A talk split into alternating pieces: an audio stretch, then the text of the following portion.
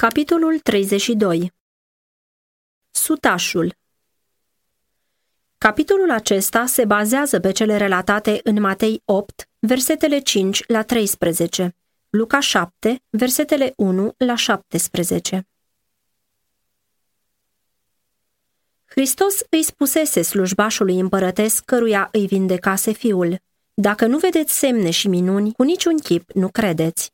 Ioan 4 cu 48 el era întristat de faptul că însuși poporul său cerea semne exterioare despre mesianitatea sa.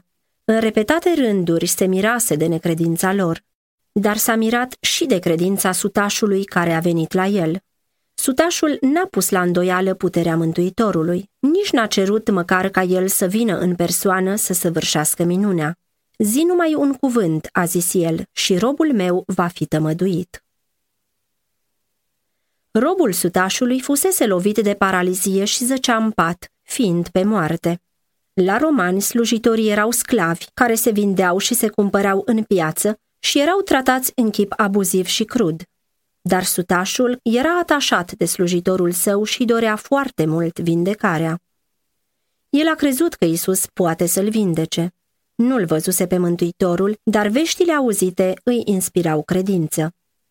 Fără a ține seama de formalismul iudeilor, romanul acesta era convins că religia lor era superioară. Trecuse de piedicile prejudecății naționale și ale urii care îi despărțeau pe cuceritori de poporul cucerit. Arătase respect față de slujirea lui Dumnezeu și se purtase frumos față de iudei ca unii care erau închinătorii lui. În învățătura lui Hristos, așa cum i se transmisese, el găsea ceva care împlinea nevoile sufletului. Tot ce era spiritual în el răspundea la cuvintele Mântuitorului, dar se simțea nevrednic să vină în fața lui Isus și a rugat pe bătrânii iudeilor să facă cereri pentru vindecarea slujitorului său. Ei îl cunoșteau pe marele învățător și, gândea el, se vor pricepe cum să se arate în fața lui pentru a-i câștiga favoarea. Când a intrat în Capernaum, Isus a fost întâmpinat de o delegație a bătrânilor care i-a spus dorința sutașului. Ei au stăruit zicând, Face să-i faci acest bine, căci iubește neamul nostru și el ne-a zidit sinagoga. Isus a plecat îndată către locuința slujbașului, dar din cauza mulțimii care era în jurul său, înainta încet. Vestea despre venirea lui l-a precedat și sutașul, în neîncrederea sa în sine, a trimis să-i se spună Doamne, nu te mai osteni atâta, pentru că nu sunt vrednic să intri sub acoperământul meu. Dar Mântuitorul a mers mai departe și sutașul, îndrăznind în cele din urmă să se apropie de el, a completat cele spuse înainte zicând Nici nu m-am socotit vrednic să vin eu însumi la tine, ci zi o vorbă și robul meu va fi tămăduit. Căci și eu, care sunt sub stăpânirea altuia, am sub mine ostaș și zic unuia du-te și se duce, altuia vino și vine și robului meu fă cu tare lucru și îl face. După cum eu reprezint puterea Romei și soldații mei recunosc autoritatea mea ca fiind de netăgăduit, așa și tu reprezinți puterea nemărginitului Dumnezeu și toate câte sunt create ascultă de cuvântul tău. Tu poți să comanzi bolii să plece și ea va asculta de tine. Tu poți să dai ordin trimișilor tăi cerești și ei vor aduce puterea vindecătoare. Zi numai un cuvânt și slujitorul meu va fi tămăduit. Când a auzit Isus aceste vorbe, s-a minunat de sutaș. S-a întors spre norodul care mergea după el și a zis, Vă spun că nici chiar în Israel n-am găsit o credință atât de mare. Iar către sutaș a zis, Du-te și facă-ți-se după credința ta. Și robul lui s-a tămăduit chiar în ceasul acela. Bătrânii iudeilor care îl recomandaseră pe sutașul lui Hristos arătaseră cât de departe erau de spiritul Evangheliei. Nici ei nu recunoșteau că marea noastră nevoie este aceea de a ne încrede doar în harul lui Dumnezeu. În îndreptățirea lor de sine, ei îl recomandau pe sutaș pentru binele pe care îl făcuse poporului nostru. Dar sutașul a spus despre sine, Nu sunt vrednic. Inima lui fusese atinsă de harul lui Hristos. Și-a văzut nevrednicia. Totuși s-a temut să rămână fără ajutor. Nu s-a încrezut în propria bunătate. Argumentul era nevoia lui cea mare. Credința lui s-a prins de Hristos și de caracterul adevărat. N-a crezut în el doar ca într-un făcător de minuni, ci ca într-un prieten și un mântuitor al omenirii. Astfel trebuie să vină orice păcătos la Hristos. El ne-a mântuit nu pentru faptele făcute de noi în neprihănire, ci pentru îndurarea Lui. Tit 3 cu 5 Când satana îți spune că ești păcătos și că nu poți spera să primești binecuvântarea lui Dumnezeu, spune-i că Hristos a venit în lume să-i mântuiască pe păcătoși. N-avem nimic care să ne poată recomanda lui Dumnezeu, dar apărarea la care putem să apelăm totdeauna este starea noastră deznădăjduită care face ca puterea lui mântuitoare să fie o necesitate. Renunțând la încrederea în noi înșine, trebuie să privim la crucea de pe Golgota și să zicem Neputând să aduc nimic, lângă crucea ta azi Iudeii fusese învățați din copilărie cu privire la lucrarea lui Mesia. Ei aveau cuvintele inspirate ale patriarhilor și profeților, precum și învățătura simbolică a serviciului jertfelor. Dar ei disprețuiseră lumina și acum nu vedeau în Isus nimic care să-i atragă.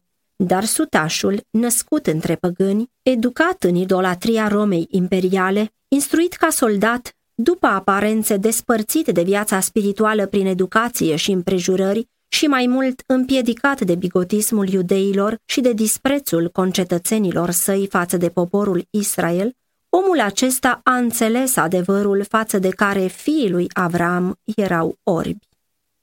El nu a așteptat să vadă dacă iudeii aveau să-l primească pe acela care pretindea că este Mesia când adevărata lumină care luminează pe orice om venind în lume a luminat asupra lui, el, deși era departe, a înțeles slava Fiului lui Dumnezeu. Ioan 1 cu 9 Pentru Isus, lucrul acesta era un semn care prevestea lucrarea pe care Evanghelia urma să o săvârșească între neamuri. Plin de bucurie, el a privit în viitor la strângerea tuturor neamurilor în împărăția sa cu adâncă mâhnire, le-a descris iudeilor urmările lepădării Harului. Vă spun că vor veni mulți de la răsărit și de la apus și vor sta la masă cu Avram, Isaac și Iacov în împărăția cerurilor. Iar fiii împărăției vor fi aruncați în întunericul de afară, unde este plânsul și scrâșnirea dinților. Vai, cât de mulți sunt aceia care și acum se pregătesc pentru aceeași fatală dezamăgire. În timp ce ființe din întunericul păgânității primesc harul său, cât de mulți în țările creștine nu fac decât să disprețuiască lumina harului care strălucește peste ei. La o depărtare de peste 30 de kilometri de Capernaum, pe un podiș care privește spre câmpia întinsă și frumoasă a Ezraelonului, se găsește satul Nain și către el și-a îndreptat apoi Isus pașii. Erau cu el mulți dintre ucenici și alți oameni, iar pe parcursul drumului mai veneau și alții, doritori să audă cuvintele lui de iubire și milă, aducându-și moldavii să fie vindecați și având neîncetat nădejdea că acela care avea o putere așa de minunată se va descoperi odată ca împărat al lui Israel. O mare mulțime venea după el, oameni plini de voie bună și de speranță, urcau împreună pe cărarea stâncoasă spre poarta satului de munte. Pe când se apropiau, au văzut un cortegiu mortuar ieșind pe poartă. Cu pasul încet și trist, se înaintează către locul de înmormântare. În față, pe o targă deschisă, este purtat trupul celui mort, iar în jurul lui, jeluitorii umplu aerul cu bocetele lor. Părea că toți oamenii din localitate s-au adunat pentru a-și arăta respectul față de cel mort și împreună simțire cu familia. Priveliștea aceasta trezea milă. Mortul era singurul fiu al unei văduve. Femeia întristată, rămasă singură, îl însoțea la mormânt pe singurul ei sprijin și singura ei mângâiere. Domnul, când a văzut-o, i s-a făcut milă de ea. În timp ce ea înainta fără a vedea nimic, plângând, neobservând prezența lui, el s-a apropiat de ea și a zis cu bunătate, Nu plânge. Isus era gata să schimbe întristarea ei în bucurie și n-a vrut să-și oprească această expresie a iubirii sale duioase. S-a apropiat și s-a atins de raclă. Pentru el, nici contactul cu moartea nu putea să aducă necurăție. Cei ce o purtau s-au oprit și plânsul jeluitorilor a încetat. Cele două cete de oameni s-au adunat în jurul raclei, nădăjduind împotriva oricărei nădejdi. Era de față cineva care alungase boala și biruise pe demoni. Era și moartea supusă puterii lui? Cu glas plin de autoritate, el rostește cuvintele. Tinerelule, scoală-te, îți spun. Glasul acesta pătrunde urechile mortului. Tânărul deschide ochii. Isus îl ia de mână și îl ridică. Privirea lui cade asupra aceleia care plânsese lângă el și mama și fiul se unesc într-o lungă, nedespărțită și bucuroasă îmbrățișare. Mulțimea privește în tăcere, uluită. Toți au fost cuprinși de frică. Tăcuți și plini de evlavie, ei au stat câtva timp ca în fața lui Dumnezeu. Apoi au slăvit pe Dumnezeu zicând, Un mare proroc s-a ridicat între noi, Dumnezeu a cercetat pe poporul său. Convoiul mortuar s-a întors la Nain ca o procesiune triumfală. Vestea aceasta despre Isus a răspândit în toată Iudeea și prin toate împrejurimile. Acela care a stat lângă mama întristată de la poarta satului Nain, priveghează lângă fiece ființă care plânge lângă oraclă. El este pătruns de milă văzând întristarea noastră. Inima lui, care a iubit și a avut milă, este o inimă de o duioșie neschimbată. Cuvântul lui, care l-a chemat pe mort la viață, nu e acum mai slab în putere ca atunci când a vorbit tânărului din Nain. El zice, Toată puterea mi-a fost dată în cer și pe pământ. Matei 28 cu 18 Puterea aceasta n-a scăzut odată cu trecerea anilor, nici nu s-a epuizat din cauza activității neîncetate a harului său abundent. Pentru toți aceia care cred, El este încă Mântuitorul viu. Isus a schimbat întristarea mamei în bucurie atunci când i-a redat fiul, dar tânărul a fost înviat numai pentru viața aceasta pământească, să îndure amărăciunile, poverile și primejdiile și să treacă din nou sub puterea morții. Dar Isus mângâie întristarea noastră pentru cei morți prin cuvinte care dau o nemărcinită speranță.